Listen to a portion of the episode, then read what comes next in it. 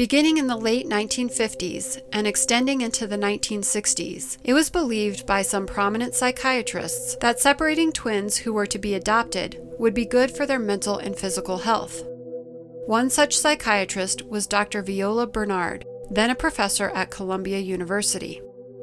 The reasoning went that adoptive parents would be overburdened by twins and that children adopted by themselves would receive more attention from their parents than if they were adopted together. This idea quickly caught on in Louise Wise Adoption Agency in New York City. Now defunct, the adoption agency began splitting apart twins and even triplets, adopting each out to different families without informing the parents that their adopted child had a twin sibling. Practice of separating twins and triplets in infancy caught the attention of Dr. Peter Neubauer, another prominent child psychiatrist from the New York City Center for Child Development. Dr. Neubauer saw a unique opportunity in the splitting of infant twins. His idea was to conduct a study following the development of each of these siblings as they matured. The study was designed to see what commonalities emerged between siblings and could be attributed to genetic factors, and what differences seemed to be influenced by environmental and social factors, such as the parenting style of the adoptive parents and their access to resources dictated by things like socioeconomic status.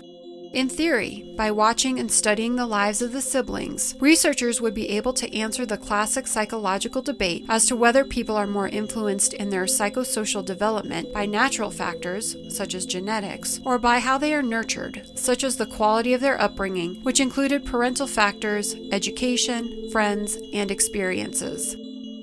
This experiment, which included several sets of twins and at least one set of triplets, continued for many years throughout the 1960s and 70s, with all of the test children and their parents completely unaware of the true nature of the study or the fact that each child being studied had a twin adopted to different parents who were also being studied. A chance meeting in 1980 occurred when Robert Shafran arrived for the fall semester at a local college. Other students, believing that he was someone named Edward Galland, greeted Robert enthusiastically. It was a keen eyed fellow student who realized that Robert was not, in fact, Edward, but that the two men must be related due to their amazing similarity. A quick phone call confirmed their suspicion. Both Robert and Edward exchanged cursory information, including the name of the adoption agency both of them had been placed with, and their birth dates, which matched. Still skeptical, Robert and his college friend sped to Edward's house some two hours away. Robert and Edward's story was an amazing one on its own. A picture of the two men, taken the moment each of them first met, looked like one man looking into a mirror.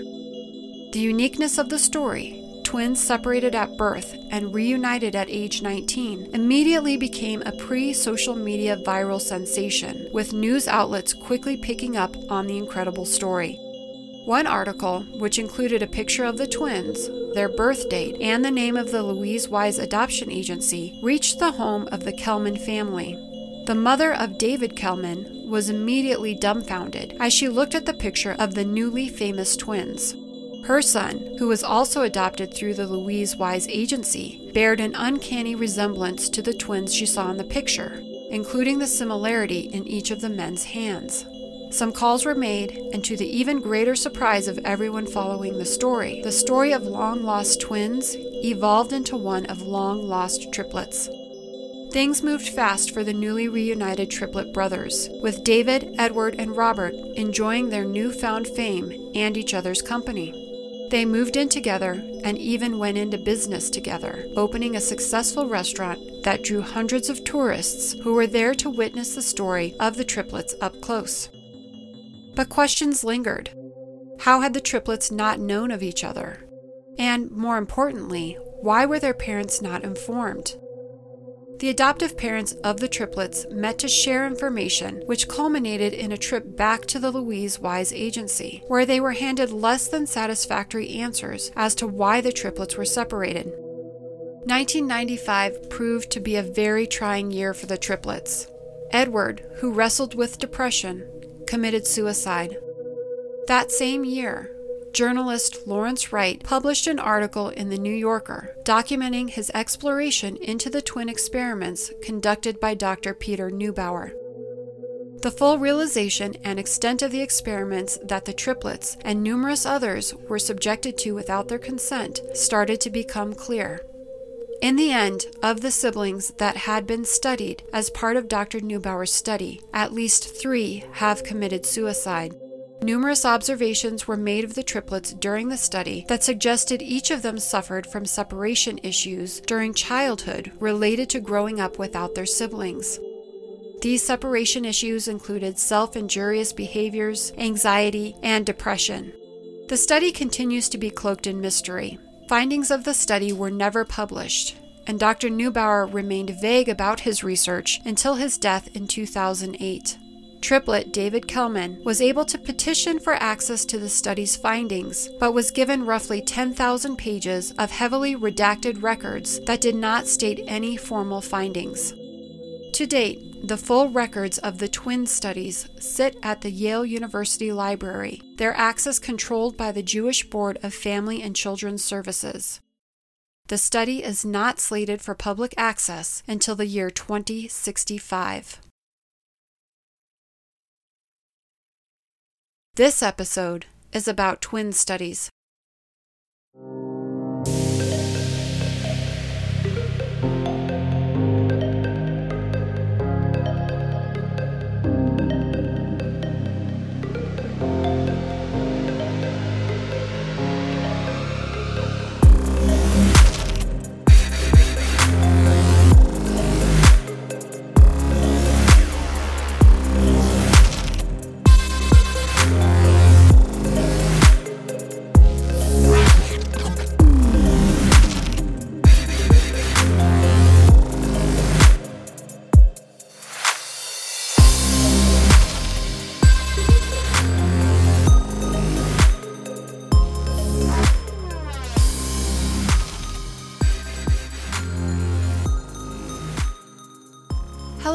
Welcome to Psychology After Dark, the podcast where we explore the dark side of the human condition.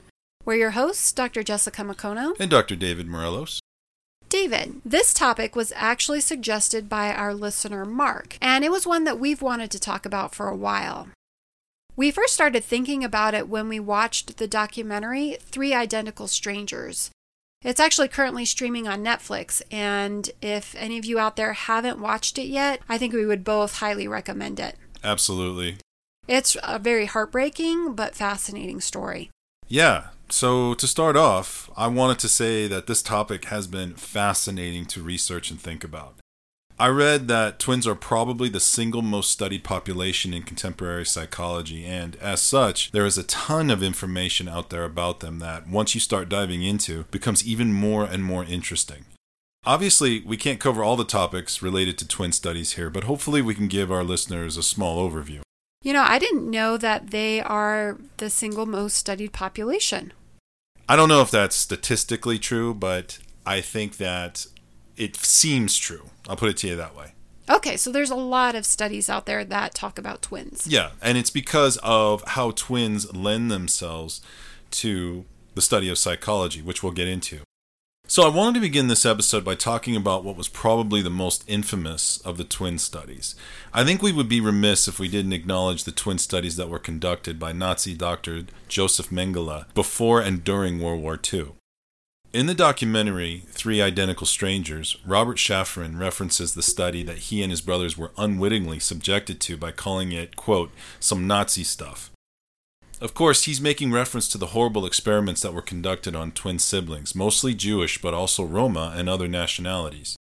In the articles that I read, and we'll have links to these on our website, it was reported that roughly 3,000 children were subjected to these experiments, and that the twins were subjected to all manner of painful, debilitating, and dangerous tests, to include forced inseminations, injections with various diseases, amputations, and even murder. If the test subjects died, Mengele would then study the bodies of those he had killed. That is horrific. It's, I mean, I, have heard uh, you know a little bit about Mengele's studies, but I didn't quite realize that they were that.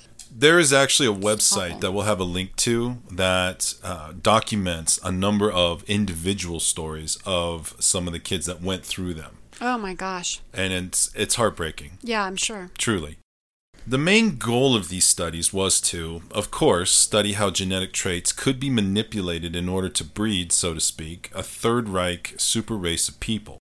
This was known as eugenics, which was a term coined in 1883 by Sir Francis Galton, an Englishman who was, incidentally, a distant cousin of Charles Darwin, and who was inspired by Darwin's writings. The theory goes, as most people probably already know, that by valuing certain genetic traits and by limiting or eliminating others, a group of people can slowly weed out undesirable traits such as disease, criminal behavior, disability, and, at the time it was thought, things like homosexuality. So, a very simplified version of this idea might be if we wanted to promote height in our group or tribe. By limiting the right to procreate to only tall people, it would ensure, theoretically at least, that offspring would then be tall, as anyone in the group that was deemed to be short would not be allowed to reproduce. Over several generations, it might get to be so that the entire group was made up of tall people. So we can see eugenics in practice today by looking at our dogs.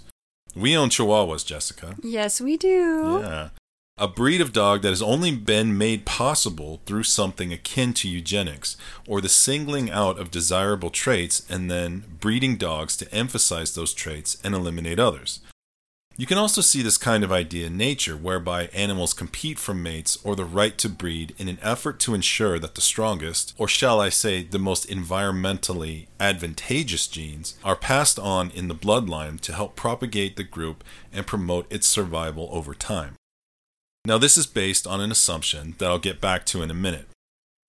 It's been argued that rituals that we humans engage in, say a number of men playing football, is really a kind of expression of this. The best football player, let's say the quarterback, earns, so to speak, the right to then, quote unquote, breed, this is in quotations again, with the most attractive female, let's say the cheerleader. Both engage in physical activities that denote the pinnacle of youth, health, and other traits of genetic desirability. The football players engage in this game then to see who is the alpha male, and then he is encouraged to mate with his prize, the female, through other traits of genetic desirability, denotes fertility and the best chance for the male to pass along his genetic material into the future through healthy offspring when combined with hers. Again, a very basic way of describing what we're talking about here. Okay, fine. Fast forward to the 1930s and 40s and the rise of Nazism, and we can see where this idea can be easily perverted for the sake of justifying the mistreatment of anyone who is not considered to be part of whatever the quote master race is considered to be. Obviously, in Nazi Germany, those who most closely resembled what the Nazis considered to be Aryan in nature were considered to be those who were the most genetically desirable. Mengele took this basic idea of eugenics and implemented it as a justification for the horrible experiments he conducted on twins to determine if disease and things like criminal behavior was inherited and if they could, through the pseudoscience of eugenics, be engineered or bred out of people. To do this, Mengele ordered Auschwitz personnel to separate twins as they arrived to the camp. Once separated, they were housed in different quarters and never allowed to interact with any of the other prisoners. Then they were subjected to all manner of insidious experiments. I won't get too much into just how horrifying these experiments could be, but there are some places where you can read personal stories of those who were part of these experiments and the psychopathic behavior they witnessed from Mengele. Anyway, it would seem that these basic concepts are things we talk about when making statements about people dating, say, quote, within their league or with someone who is their match in attractiveness or genetic desirability, and how we can sometimes be puzzled by couples who don't match in this way. Of course, there are many ways in which we judge attractiveness, but you get the idea. Just as a quick aside, I was reminded of the 1997 sci fi movie Gattaca, which also starred a writer I use a lot on this podcast, Gore Vidal. I loved that movie. Yeah, it was actually pretty good. It wasn't a huge hit, but it was a good movie. Well, I had a huge crush on Ethan Hawke, but it was also just a really interesting movie. Right. And I, and that's why this reminds me of it. Yeah. For those of you who have never seen this movie, it might be worth seeking out and watching as it plays with the themes we're talking about today. It's set in a dystopian future where only those deemed worthy by way of genetic engineering are allowed into certain professions and jobs, while others who are deemed genetically inferior are relegated to being a sort of lower class. So now I want to pivot and talk about Lawrence Wright's 1995 article entitled Double Mystery. For those of you who have seen the documentary Three Identical Strangers, Wright is the journalist who broke the story of Neubauer's studies and was interviewed for the movie as well. We'll have a link to this article on our website as it's exceptionally well researched and well written. The article starts off with the story of identical twins Amy and Beth, both of whom were separated under the advice of Dr. Peter Neubauer, who was an advisor for the adoption agency that the girls were adopted through for the reason that adoption agencies at the time believed that adopting twins would place a burden on adoptive parents, which to me sounds more like it was just easier to adopt out singles rather than twins. Yeah, it kind of sounded that way to me too. Right. But that's just my opinion. Much like the triplets, both Amy and Beth were adopted out to different sets of parents who remained ignorant that their child had a twin sibling. They were followed by researchers as they grew up, including observations on their parents and how their parental styles affected each of the daughters. This also included socioeconomic considerations, as Beth's family was well off while Amy's family was considered to be lower middle class. The most interesting difference in the family dynamic, however, came with the differences between the adoptive mothers. Amy's mother was considered to be highly insecure and threatened by her daughter, while Beth's mother was much more warm and supportive of her. There were differences between the fathers as well, with Beth's father being available and supportive, and Amy's father believing that his daughter was an outsider and a disappointment.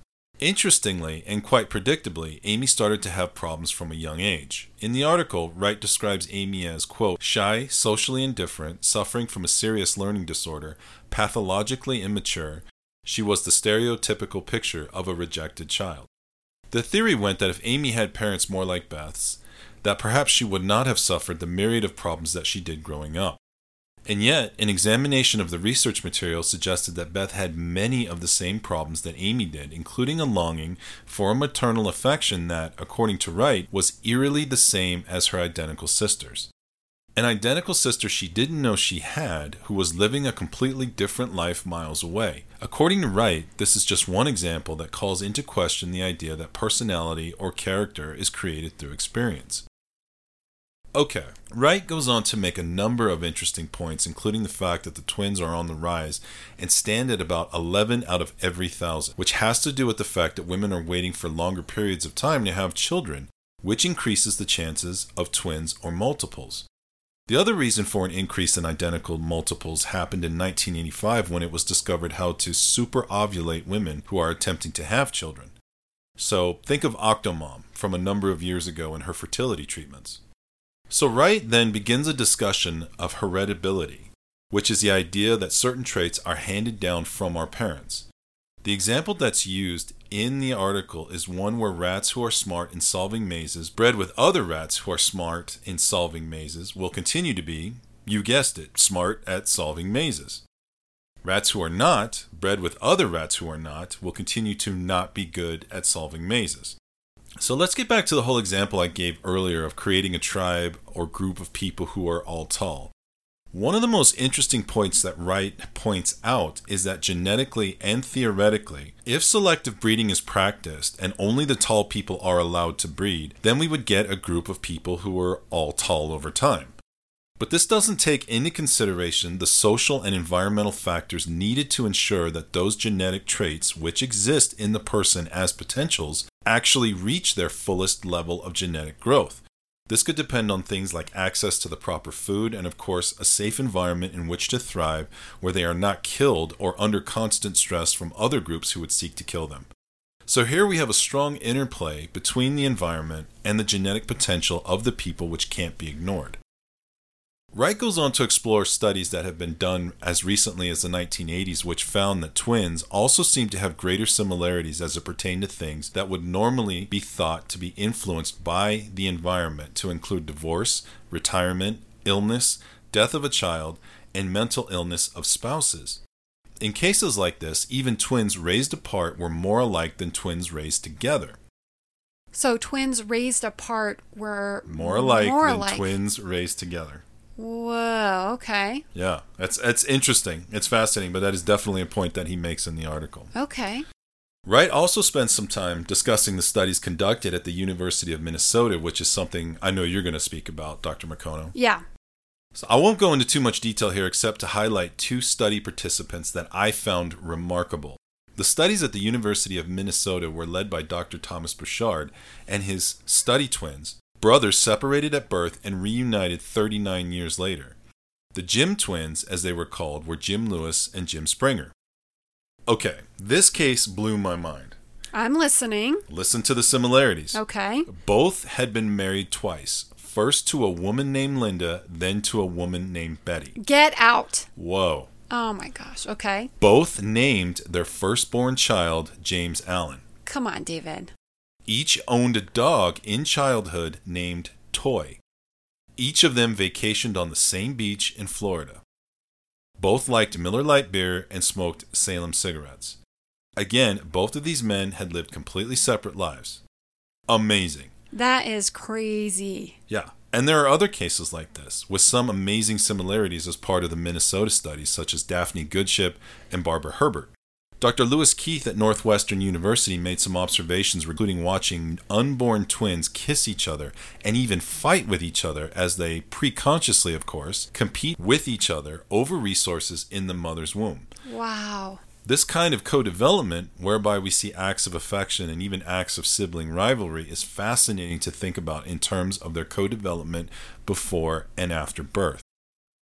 One last piece that I came across while doing the research for this episode was the idea that identical twins can share psychic connections. Oh my goodness. I want to hear this. Okay.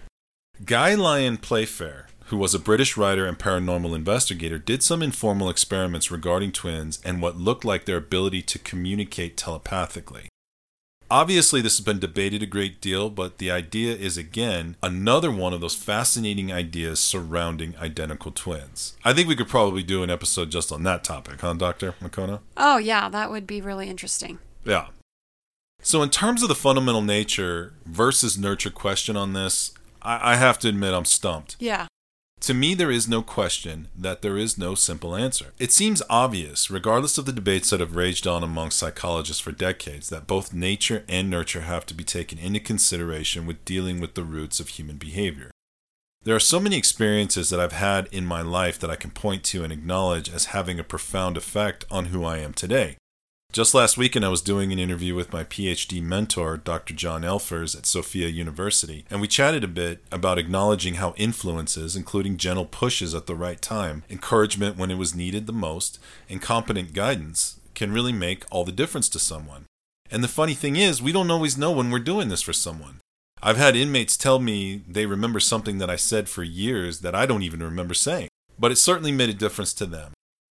There is also the idea that some things have a funny way of being passed down to us from our ancestors in a very embodied way that I find interesting as well. The saying, it's in my DNA, is really a statement that we make about our most basic nature, as if the characteristic that we're talking about has been handed down through generations. You know, in this sense, it was kind of funny. For our listeners out there who don't know, for most of my life, I never knew who my maternal biological grandparents were. My mother was adopted as a Korean War baby by some awesome grandparents back in the 50s, so my half Caucasian and half Korean mother grew up as a relatively normal working class daughter in Southern California. Well, years passed, and I became more and more curious about our family history and convinced my mom to send a DNA sample to one of those services. I forgot which one. And amazingly, my mom was answered by a woman whom I found out is my cousin. Her father, of course, is my mother's half brother. Anyway, it has been fascinating to find out more and more about my biological grandfather, who was Scots Irish and raised in Georgia. He's definitely where I get my height from. I'm by far the tallest in my extended family, which has always befuddled my parents. and of course, some of my genetic features as well. But what was also interesting was finding out things about my grandfather that connected us in different ways. For instance, I found out that my grandfather was a police officer for many years. So there is a law enforcement connection. One of the other ways that connected us together was that my grandfather was also a Mason. As I've mentioned in the past, I was a DeMolay, which is like being a Mason for boys too young to actually become Masons, but who are most likely going to later on after they turn 21. So that was an interesting connection. And so, getting back to the movie Three Perfect Strangers, one of the points that journalist Lawrence Wright brought up was that when we make connections like these, we tend to overemphasize these types of similarities, as the triplets did when they first met. As they grew older, differences between them started to emerge. In the movie, there is a mention of Robert and David having a significant falling out, with Robert leaving their restaurant business.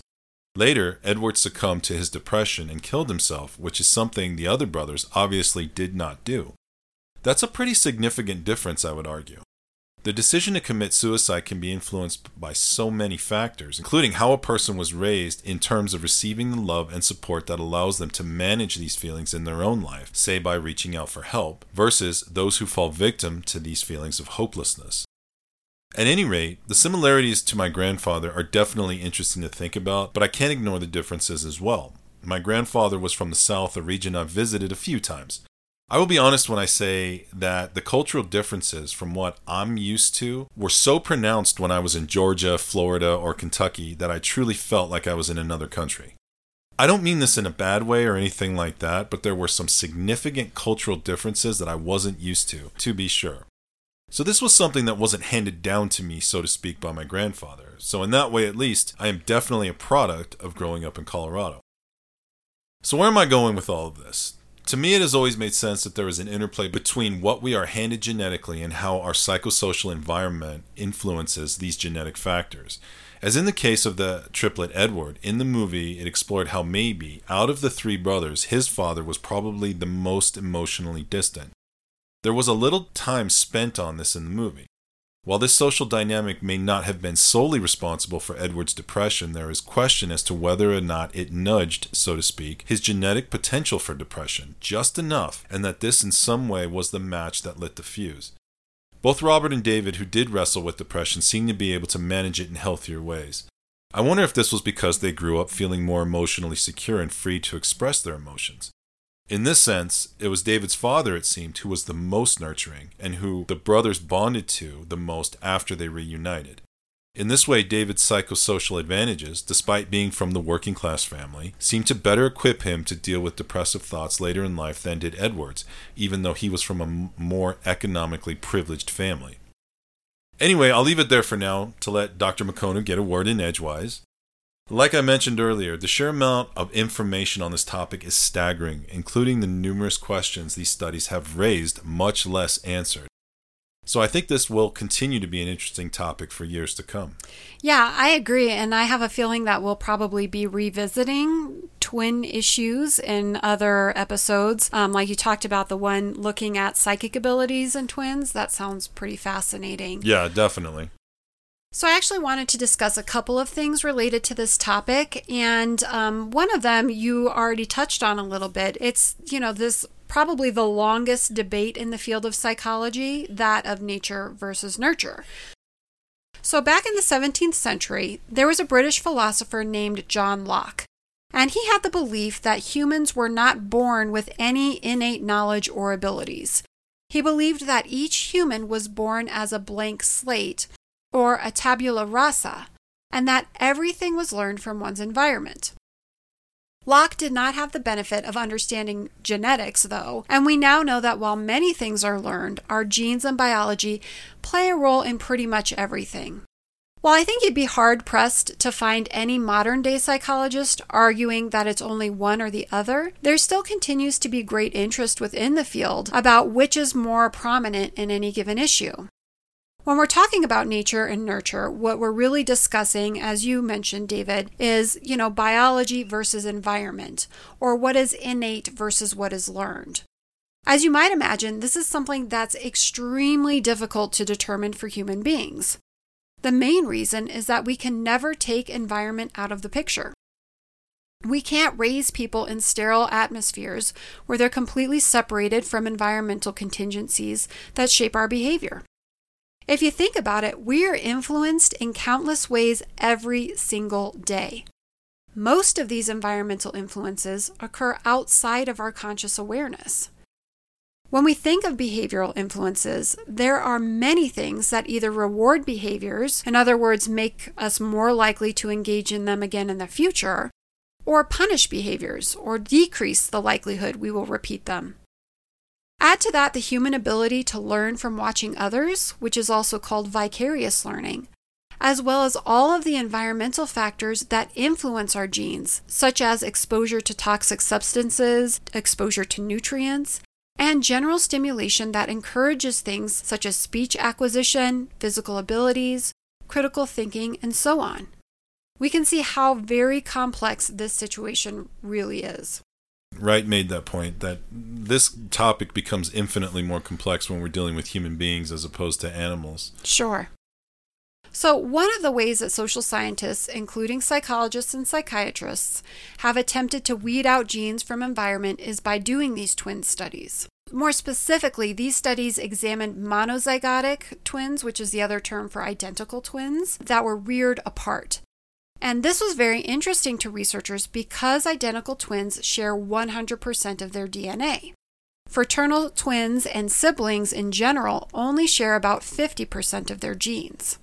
So, the theory has always been that researchers could examine traits in separated identical twins, and if there were similarities, it suggested it was more likely due to genes than environment, while any differences noted were more likely due to environment than genes. Now, of course, they can't ever say it's 100% genes or 100% environment because there would be no way to control for similarities in respective environments. There are, however, statistical analyses that can be done to help determine how much of the variance of a particular trait is due to certain factors. So while Dr. Neubauer's study is considered one of these twin studies, he never published the results, and in fact, no one can even really analyze all of the data until 2065. But there was another large scale twin study where the results were published, and that was that one that you mentioned briefly, David, the Minnesota twin studies. And those again were conducted by Dr. Thomas Bouchard and his colleagues. There are actually several studies, but the one I'm talking about here is the Minnesota Twin Study of Twins Reared Apart, which was published in 1990. Now, there was an important difference between this study and those done by Neubauer. In the Minnesota study, Dr. Bouchard located twins who had been adopted into separate homes. He solicited participants from the United States, as well as the United Kingdom, Australia, Canada, China, New Zealand, Sweden, and Germany. So Dr. Bouchard did not purposefully separate twins so he could study them. They had already been separated, presumably by adoption agencies, and were later contacted by him. In this particular study, the participants were an average age of 41 and had spent on average five months with their twin prior to separation. They were also reunited at an average age of 30, so, on average, they had about 11 years of interaction prior to the time Dr. Bouchard studied them. So, David, you probably already know what they found because you read a little bit about these twin studies. Uh-huh. But they found that identical twins reared apart were very similar with regard to things such as temperament, social attitudes, and even career choices, and apparently choice in women named Linda. Yeah. yeah.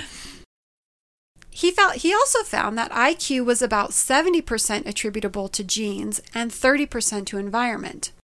It was pretty interesting stuff, but what was also interesting was that no single trait of all the traits he and his researchers examined were solely the result of genetics or solely environment. Even traits that were highly correlated between the twins did not have a perfect correlation, suggesting that environment always matters, just as genetics always does. Now, real quick, I wanted to point out that some have criticized the Minnesota study for methodological reasons. For instance, some have argued that the shared in utero environment may have a substantial impact, but was not really considered. Additionally, as the twins in this study had already been in contact on average for over a decade, it was possible they learned to emulate each other's behaviors or traits during that time period. Additionally, there's been concern that there was too much emphasis placed on the similarities between the twins, as you mentioned, David. Right. Yeah, with the differences being downplayed. So that's kind of a, a confirmation bias, right? Sure, can be. But there have been other twin studies as well. In a meta analysis of twin studies called The Heritability of Everything, published in the Journal of Nature Genetics in May 2015, the authors found that identical twins who share, again, 100% of their genes have an average correlation of 0.6 on traits. A perfect 100% correlation would be represented by a number of 1.0, just to kind of put that in perspective. And when we look at dizygotic or fraternal twins, there was an average correlation of 0.3. So, not as high as for the identical twins, but it also wasn't no correlation, which would be represented by a number of 0.0. This suggested that while genes do play a role, they aren't the full explanation for any trait. That being said, we do know that some traits are more affected by genes than others. For example, studies have suggested that bipolar disorder is accounted for more by genes, which accounted for about 70%, than by environment, which accounted for 30%. Now, that certainly shows genes are important, but it also shows that even if one has a genetic predisposition towards bipolar disorder, it doesn't automatically mean they will develop it. So I think the real take home message is that it isn't nature versus nurture at all. It's pretty much always nature combined with nurture. Okay, now one other area I really wanted to discuss as it applies to Neubauer's studies is that of ethics. Ethics are extremely important anytime we're doing research or any sort of evaluation or treatment with living beings. And of course, while it's extremely important in animal studies, it's even more important in human studies. David, we've discussed in prior episodes institutional review boards or IRBs. Right. So these are entities who review applications for research studies to ensure the rights of human participants are being protected. IRBs were actually established with the National Research Act in 1974.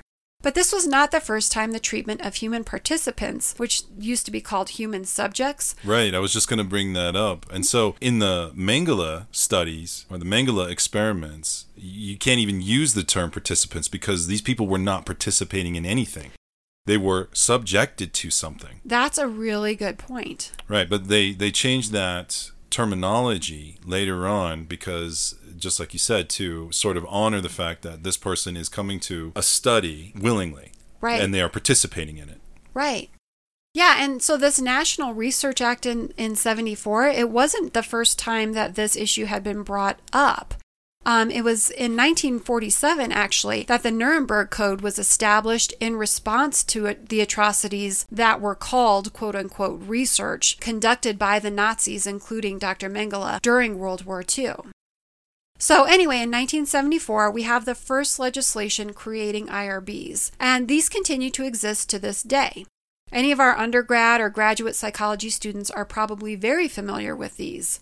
While there has been some criticisms of IRBs in the sense that some feel the pendulum has swung too far the other way, in the sense that safe and important studies get denied due to kind of this over or extreme risk aversion. Right, which is something that we talked about with Dr. Richard Nisbett. Right. I mean, there has to be some balance. But I think pretty much everyone agrees that there needs to be some oversight to protect the rights of research participants. So, what do IRBs actually require? I won't go over all of the criteria, but some of the most relevant as it applies to Dr. Neubauer's study are that participants should not be exposed to unnecessary risks. The anticipated benefits and knowledge have to outweigh the risks, and there has to be informed consent. So, one thing to point out is that it can be very difficult to evaluate the ethics of prior research based on current standards. As we've discussed, these studies took place prior to the National Research Act, so I do think we need to keep that in mind. In Neubauer's study, we could argue there was not any real effort to minimize the risks to the participants. However, the Louise Wise Adoption Agency did receive the recommendation from that psychiatrist who was not involved with the study. And she was the one that said it would be more beneficial to the children if they were raised without their twins. Now, shockingly, I wasn't alive at the time of these studies. I know that that's hard to believe. but it would seem plausible that this might have been a belief that some psychologists and psychiatrists had at the time that it was better to raise twins apart. I don't believe there was any research that actually backed up that claim, but I could see why someone at that time period might have believed that. Well, again, at first glance, it seems self serving, like it was a decision made to make it easier for them to place children into homes. And that certainly could have also been what was going on. So, what about the potential benefits in Dr. Neubauer's study? This question is even more difficult to answer because no one has ever seen the results of this research. I would say that because it's never been published, there really are no known benefits at this point. I don't know exactly what Dr. Neubauer's intention was regarding publishing the findings initially, but we can assume that something happened that led him to seal this information until 2065. So that brings us to the issue of informed consent.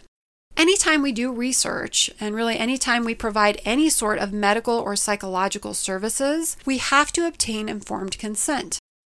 This includes alerting the possible participant of the potential risks as well as the potential benefits. They also have to be informed that they are free to withdraw their participation at any time. This way, they can make an informed decision about whether or not to move forward. So, this brings up the question about research that uses deception, right? Sometimes researchers need participants to be unaware of what they're actually measuring to protect against things like the placebo effect or other conscious or unconscious attempts to modify their behavior. Research using deception can be permissible as long as a researcher does something called a debrief afterwards, in which they explain what was actually being measured. I think we can safely say informed consent did not occur in Neubauer's research. The adoptive parents were not informed their children were twins, and the twins, once they were old enough, were also not informed. Now, some might argue that if they were separated not for the study, but for their own quote unquote well being, this information would not have to be shared. I think that's exactly how Neubauer skirted that issue. Right, and really, most adoptions during that time period were closed adoptions, which were designed to protect the privacy of biological parents. Okay, but it seems like this is very important information that should have been shared with the children and adoptive families. What really bothers me is that even after all of this was exposed, there were no efforts to contact people who were part of the study to one, tell them they had a twin somewhere out there, or two, provide them with the data that was gleaned from their unwitting participation in this research. It's pretty appalling to me that there may still be people out there who were part of this and still don't know. Right, I agree. So now that begs the question what do we do with this information? Once it's released, should it be published knowing the ethical violations that occurred? The American Medical Association, or AMA, actually has an opinion on this very issue posted on their website. Their stance is data from unethical studies should almost never be published, with very few exceptions. Instead, they encourage the experiments to be redone using ethical models.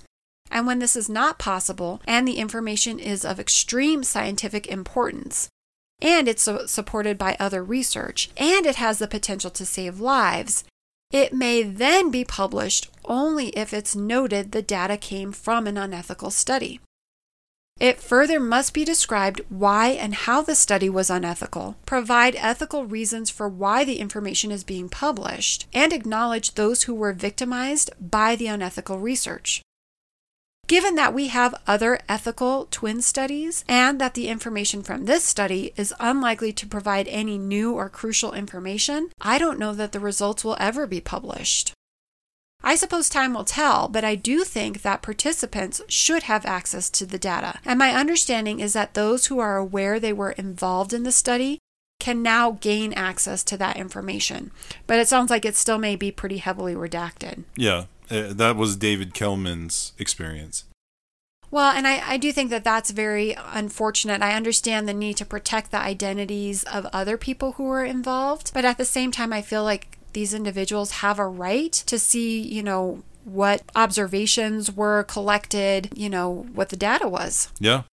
So I think that this was a very interesting, fascinating case, and it brings up a lot of different ideas and questions and concerns. Um, but I think we're going to wrap this one up. So thank you to Mark for suggesting it. And if you have a great idea for an episode, you can send those to us as well at our website at psychologyafterdark.com. You can find links to some of what we discussed on this episode there on the discussion page. You can also find a link to our Patreon page, so please check that out. We're coming up on the season four finale. David, can you believe it? Finally. I know. And we will be joining some of our patrons for a live Q&A after the finale. And we would love for um, lots of you to join us. I think it's going to be a really fun time. Plus, we're going to be releasing more Patreon exclusive content while we're on our season break. And David, we have merch. Yes, we do. So, everyone, the holidays are coming up, and who wouldn't want some Psychology After Dark merchandise as a gift? I know that I would want it, and I know that all of my loved ones are probably getting some this year. Right. So, we do have some pretty cool items on there, and it, of course, helps to support our podcast. So, please check that out. And with that, we will be back in a couple of weeks with a brand new episode. Thanks for joining us. The information contained in our podcast, on our webpage, and on our social media pages is for entertainment purposes only. All views expressed are solely those of the individuals involved and do not represent the opinions of any entity whatsoever with which we have been, are now, or will be affiliated. The information is not meant to diagnose or treat any mental health condition. If you are experiencing mental health symptoms, we encourage you to contact a mental health provider in your community. If you are experiencing a mental health emergency, please call 911 or go to the nearest emergency room. Today's episode was written and hosted by Dr. David Morelos and me, Dr. Jessica McCono. It was edited and produced by Dr. David Morelos. The songs in this episode were Dubstep Slow Motion by Cool Loop and The Arrival by Liskus, both provided by Jamendo.